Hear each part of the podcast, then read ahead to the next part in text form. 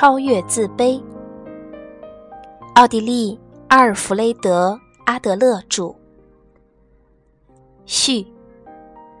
一八七零年出生在维也纳郊区的阿德勒，与弗洛伊德一样，属于精神心理学界重量级的大师。从小患有驼背，行动不便的他，一直觉得自己又小又丑，无论从哪方面讲，都不能跟他的哥哥相比。五岁那年，他又患上了一种几乎让他失去生命的重病。康复之后，他下定决心要做一名医生。他曾说过，自己的生活目标就是要克服孩童时期对死亡存有的恐惧心理。我们可以看到，他的许多心理学观点都能从他童年的经历中找到印记。一八九五年，阿德勒获得了维也纳大学的医学学位。两年后，他与俄国留学生蒂诺菲·加瓦纳。缔结姻缘。在维也纳居住的那段时间中，阿德勒与当地的维也纳人一样，不时地去咖啡馆与朋友和学生们一起聊天喝酒，生活其乐融融。性格友善谦和、不拘小节的他，就此与不同阶层的人都打成了一片。一九零七年，阿德勒发表了一篇有关因身体缺陷引起自卑和补偿的论文。这篇文章让他名声大噪。他认为，由于身体缺陷或者是其他原因所引起的自卑感，有可能会摧毁一个人，并让人从此自甘堕落，或是导致某些精神疾病。但是，从另一方面来讲，这也会促使人奋发图强。振作精神，用来弥补自身的弱点。例如，富兰克林·罗斯福患有先天的小儿麻痹症，但是通过奋斗，最终成了美国总统。有时候，某方面的身体缺陷也会使人在另一方面来求得弥补。就像尼采，一直身体素质很差，但是他却选择了笔，从而写出了不朽的权力哲学。类似的例子数不胜数。从那之后，阿德勒就更能体会到，其实不管有没有器官上的缺陷，儿童的自卑感是一件普遍存在的事实，因为他们的身体很弱小，生活上需要仰赖成人，并且自己的一举一动都有大人的监控。如果儿童把这种自卑感，用来作为逃避他们有能力去做的事情的借口时，就会发展成神经病的倾向。如果这种自卑感在生活中一直持续的话，就会构成自卑情节。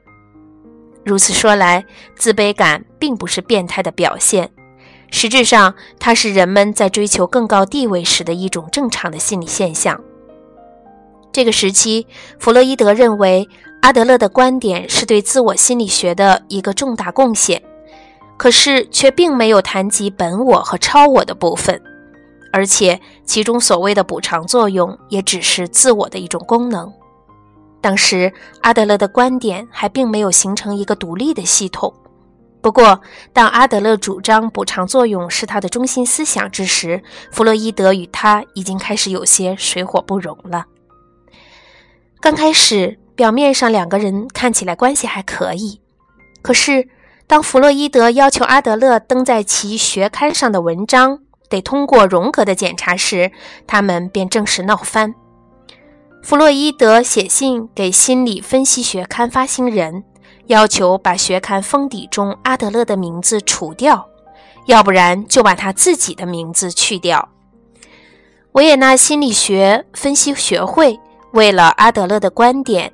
曾开过很多次会议，后来由于弗洛伊德和其他与会的许多人都坚持认为阿德勒的观点根本不能相容于心理学、心理分析学派，阿德勒即率领着一批他的跟随者退出了心理学分析会，另外新组建了自由心理分析研究学会，自称他们的研究为个体心理学。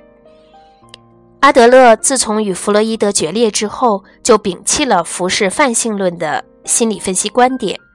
他认为那是一种迷信，并且以社会的名义来解释男性的一种倾陷。他没有否认潜意识动机的实在性，但是与弗洛伊德相比，他更重视自我的功能性。对于梦的解释的重要性，他同样不否认。不过，他认为梦是解决个人问题的一种方法，不像弗洛伊德那样，什么事情都用性来解释。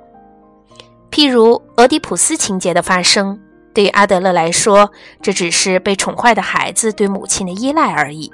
当然，性欲是客观存在的，不过它与人们的口渴或者饥饿一样。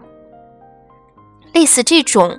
关乎生物学的因素，只有在追求优越的社会地位时，才能真正进入心理学的领域。第一次世界大战期间，阿德勒曾经在奥国军队服役，充当军医。之后，他又在维也纳的教育机构从事过儿童辅导工作。那时候，他发现他的观点不仅适用于父母和子女之间，同时一样可以涵盖师生之间的关系。一九二零年左右，阿德勒已经名声在外了。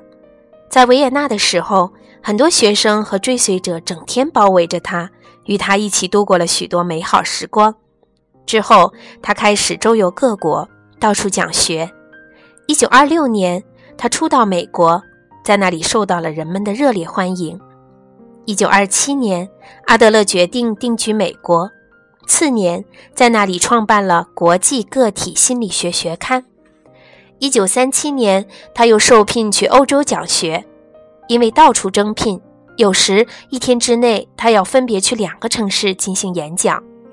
最终，阿德勒由于过度劳累，心脏病突发，死于苏格兰阿伯丁市的街道上。